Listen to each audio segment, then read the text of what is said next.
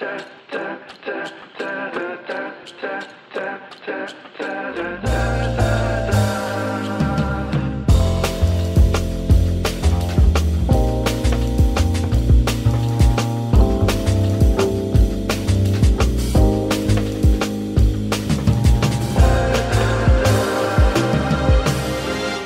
Tehát amikor a Balaton értékéről kezdünk el gondolkodni, az első dolog, amit megállapíthatunk, hogy sokféle értéke van a Balatonnak. Leginkább azt is mondhatnám, hogy nem csak úgy van sokféle értéke, hogy sokféle társadalmi csoport külön-külön dolgokat gondol az értékéről, ahogy láttuk az előadáson, hogy más a preferenciája a vitorlázónak, mint aki úszni szeretne, vagy mint aki halászni, azt már nem is lehet de horgászni, hanem ez úgy is változik, hogy adott kontextusban, adott helyzetben akár mi magunk, ugyanaz a személy is más-más értékdimenziót tarthat, vagy priorizálhat, tarthat elő, elsőbbrendűnek, akár a saját életünkön belül szituációról szituációra is változhat. Amikor az értékekről, a természet értékeiről beszélünk, akkor egy nagyon komplex fogalomrendszerrel kell dolgoznunk, egy érték tipológiával szoktunk dolgozni. Amit itt bemutatok, az az Intergovernmental Panel, Panel for Biodiversity and Ecosystem Services, tehát a, a klímapanelhez hasonló, csak a biodiverzitásra megalkotott nemzetközi panelnak az érték tipológiája lesz. És ezzel a kis fodrozódó vízzel is illusztrálnám ezt, ugyanis ami a felszínen van, amit a legkönnyebben általában azonosítani tudunk, azok az egyedi, specifikus értékek. Ebből háromfélét különböztetünk meg. Vannak az instrumentális értékek, amikor arról szólnak, hogy mi az a közvetlen haszon, amit nyerünk a természetből. Vannak a kapcsolati értékek, amik arról szólnak, hogy a természettel való viszonyunk hogyan határozza meg az identitásunkat, a kultúránkat, azt, hogy kik vagyunk, hogy definiáljuk saját magunkat, a mentális egészségünket is ezen keresztül. És vannak az önmagában vett, a természet önmagában vett értéke, vagy létezési értéke, ami pusztán arról szól, hogy csak azért, mert van értékes, anélkül, hogy bármiféle emberi hasznot kapcsolnánk hozzá, tőlünk függetlenül is értékesek lehetnek természeti létezők. Ez gyakorlatilag a kis vízábrámnak a felszíne, ez a fodrozódás, amit látunk. De emögött a, egy, egy kicsit mélyebbre, hogyha tekintünk, akkor olyan általános értékek, alapelvek húzódnak meg, amelyek meghatározzák azt, hogy a különböző szituációkban mely értékdimenziók aktiválódnak az előző három közül. Például, hogy számunkra az élet célja az az, hogy egészségesek legyünk, vagy hogy egy biztonságos megélhetést tudjunk magunknak biztosítani, vagy hogy harmóniában éljünk a természettel. Ezek ugye különböző megközelítések, hogy mik azok az alapelvek, amik mentén a saját életünket szervezzük. És még ez alatt egy réteggel a személyes világnézetünk és tudásrendszerünk áll, ami a nyugati társadalmunkban általában egy meglehetősen instrumentális antropocén megközelítés, a természet azért van, hogy használjuk, persze gondosan használjuk, hogy sokáig tudjuk használni, de alapvetően a nyugati társadalmak viszonylag eszközszerűen tekintenek a természeti környezetre. Szentben mondjuk egy csomó őslakos, mondjuk közép-amerikai vagy amazóniai népcsoporttal ahol, ahol sok esetben akár ilyen rokonsági viszonyt, viszonyban definiálják ezek a közösségek magukat a természettel. És akkor nézzük meg, ugye ott van az a kis vízcseppecske a tetején az egész ábrámnak. Ez az, amit mérni tudunk, amikor értékelünk. Olyan, mintha bedobnánk ebbe a nagyon összetett, több rétegből álló víztestbe egy kavicsot, és az föl dob egy kis vízcsepet, és ezeket a megfigyelési pontokat tudjuk értékelni, ezeket tudjuk mérni.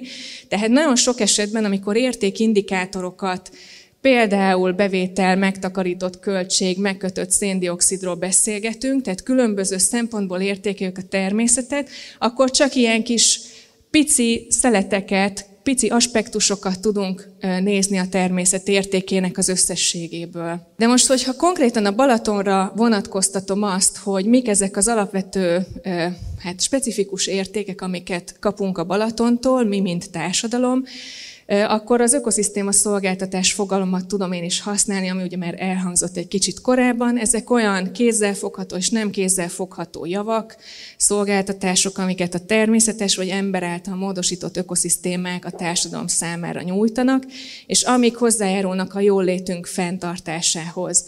Na most csak nagyon röviden ugye a rekreáció, kikapcsolódás, turizmus, hajózás, ivóvíz, egy csomó minden ilyen van, akár a horgászás, vagy még korábban, évtizedekkel korábban a halászat, mint élelmiszerforrás, oxigéntermelés, mikroklímaszabályozás, élőhely biztosítása állatoknak, növényeknek, és ezáltal egyébként a természetes ökológiai folyamatok révén víztisztaság szabályozás, a talaj vagy a vízpartmenti eróziónak a csökkentése is megjelenik ökoszisztéma szolgáltatásként.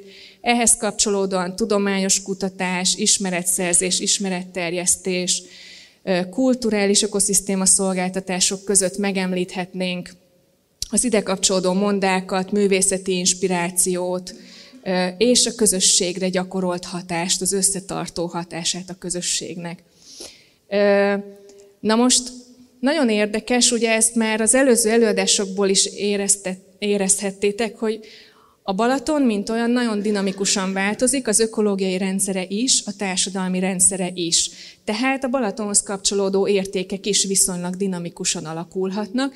Bár hogyha az előző fodrozódó vizes ábrára gondolunk, akkor általában az, hogy a legmélyebben fekvő világnézetből fakadó értékek, azok sokkal stabilabbak, mint amit a felszínen nézni tudunk.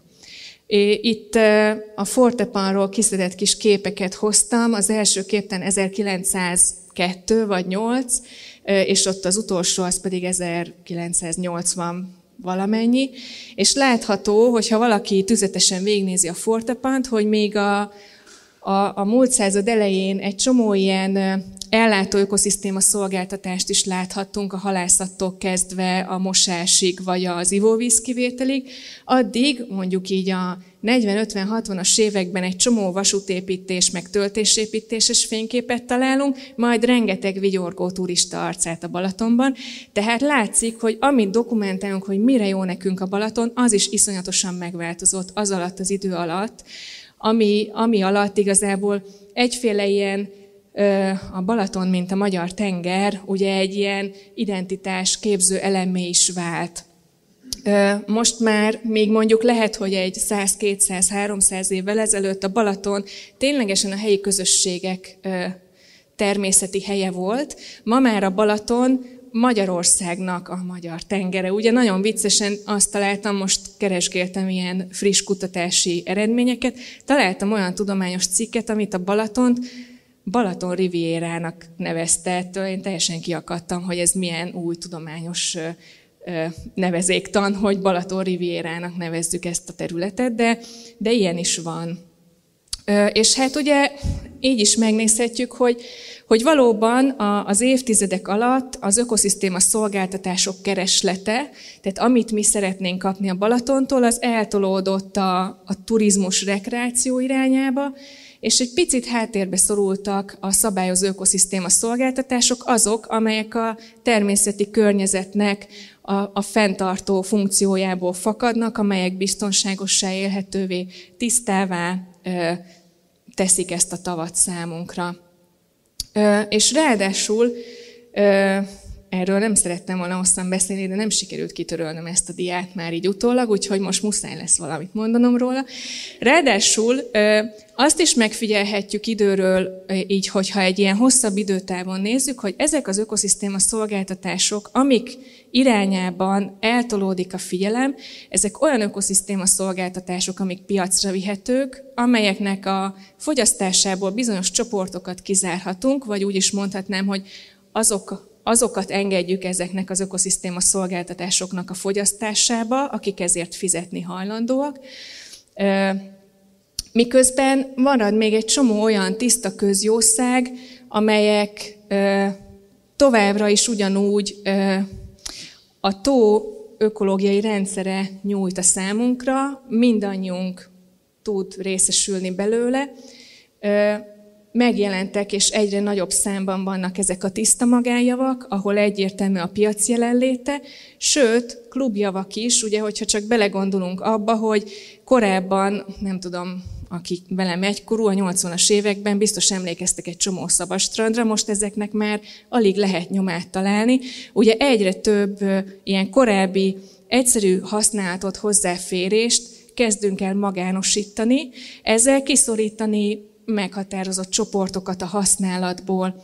És mindezek ellenére én azt mondanám, hogy a Balatonnak van egy nagyon erős közlegelő jellege, ami azt jelenti, hogy, hogy nem zárjuk ki bizonyos használatokat nem zárunk ki a tó körül, ellenben ezek a használatok egymással versengenek, és túlhasználathoz vezetnek, vagy olyan használati konfliktusokhoz vezetnek, amik nagyon kiélezettek. Maga az egész Balaton ilyen, hogyha visszagondolunk arra az ábrára az érdekcsoportoknak a preferenciáival, ugye pontosan ezt látjuk, hogy Valójában ezek az érdekcsoportok attól függetlenül fokozzák a használatát a tónak, hogy végig gondolnák, hogy másnak ezzel mit okoznak, és milyen együttes hatásokat generálnak ezáltal.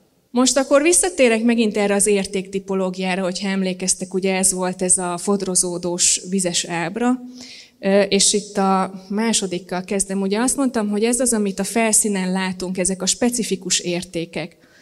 És végigvettük az ökoszisztéma szolgáltatásoknál, hogy mik is ezek a specifikus értékek, ugye a turizmus, hajózás, halállomány, ivóvíz. Nagyon érdekes megfigyelni, hogy főleg ezek az instrumentális, tehát a közvetlen hasznossággal összefüggő specifikus értékek vannak ma bent a diskurzusban, hogyha kinyitjátok az újságokat és olvassátok, hogy mi van a Balatonnal, szinte csak azt olvassuk, hogy a Balaton vize jó a fürdésre vagy nem jó, hogy mindenféle szempontból azt vizsgáljuk, hogy nekünk embereknek hogy jó és hogy nem jó a Balaton, hogyan tudjuk minél inkább használni a Balatont arra, amire használni szeretnénk. Kifejezetten eszközként tekintünk rá, hogy a saját igényeinket kielégítsük általa. És a kapcsolati értékek is nagyon sokszor háttérbe szorulnak, és végképp szinte föl sem merül, hogy egyébként a Balatonnak úgy önmagában véve mi a létezési értéke. A Balaton mi nekünk, amikor visszagondolunk a mi is személyes identitásunkban, mit jelent a Balaton. És ehhez kapcsolódik az is, hogy milyen értékindikátorokat találunk, hogyha azt a nagyon kevés tanulmányt átnézzük, ami a Balatonnal valamilyen közvetlen értékeléssel foglalkozik, mondjuk turisztikai bevételeket, fizetési hajlandóságot, kivett ivóvizet, halprodukciót, ilyesmikre lehet találni értékelési adatokat. De hogyha belegondolunk, ezek is továbbra ezt az instrumentális értékszeletet fogják nekünk megvilágítani. És akkor fölmerül, hogy akkor mi van itt ugye a fodrozódás alatt. Tehát mik azok az általános értékek vagy, vagy alapértékek, amik befolyásolják, hogy csak ezt az egy szeletét nézzük a Balaton értékeinek, ugye? Megélhetés, de ez vajon a gazdagságot, a meggazdagodást jelenti a mi esetünkben, vagy egy jóféle életminőségre való törekvést? Van még bennünk törekvés a harmóniában való együttélésre, vagy már nincs? És aztán végképp már csak kérdőjeleket tudtam odaírni, hogy milyen, még mögöttebb, még mélyebben fekvő világnézetünk. Szoktunk ezen gondolkodni, hogy nekünk hogy kell a Balaton? Ugye, ha végig gondoljuk ezeket a szenáriókat, amiket az előbb láttunk, hogy és hogyha 500 métert be kell sétálni a keszthelyőből való fürdésig, az nekünk már nem jó mi is a Balaton lényege számunkra. És aztán persze fölmerül a kérdés, hogy oké, okay, oké, okay, de hát végülis én egy közgazdász vagyok, akkor mit kell csinálni, hogyha értékelni szeretnénk? Piros tabletta vagy kék tabletta.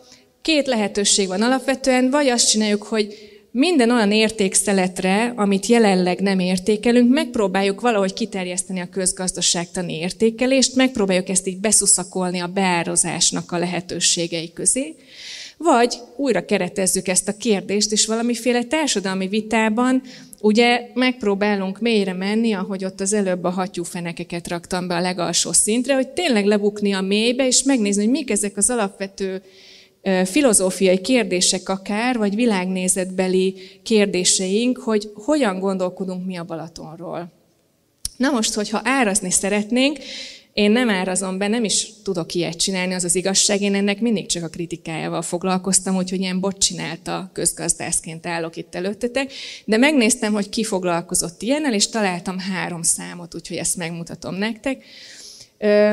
1995-ben volt egy kutatás, ami a Balaton kiváló vízminőségének értékét próbálta mérni a magyar lakosság éves fizetési hajlandóságán keresztül. Magyarul föltettek egy hipotetikus kérdést, hogy mennyit lenne hajlandó ön azért fizetni éves szinten, hogy a Balatonnak kiváló legyen a vízminősége. És aztán ezt átlagolták, kiterjesztették az ország egész lakosságára. Én csak annyit csináltam, hogy 2022-es árakra átszámoltam, hogy tudjunk viszonyítani. Ennyi jön neki, 94,7 millió forint, milliárd forint.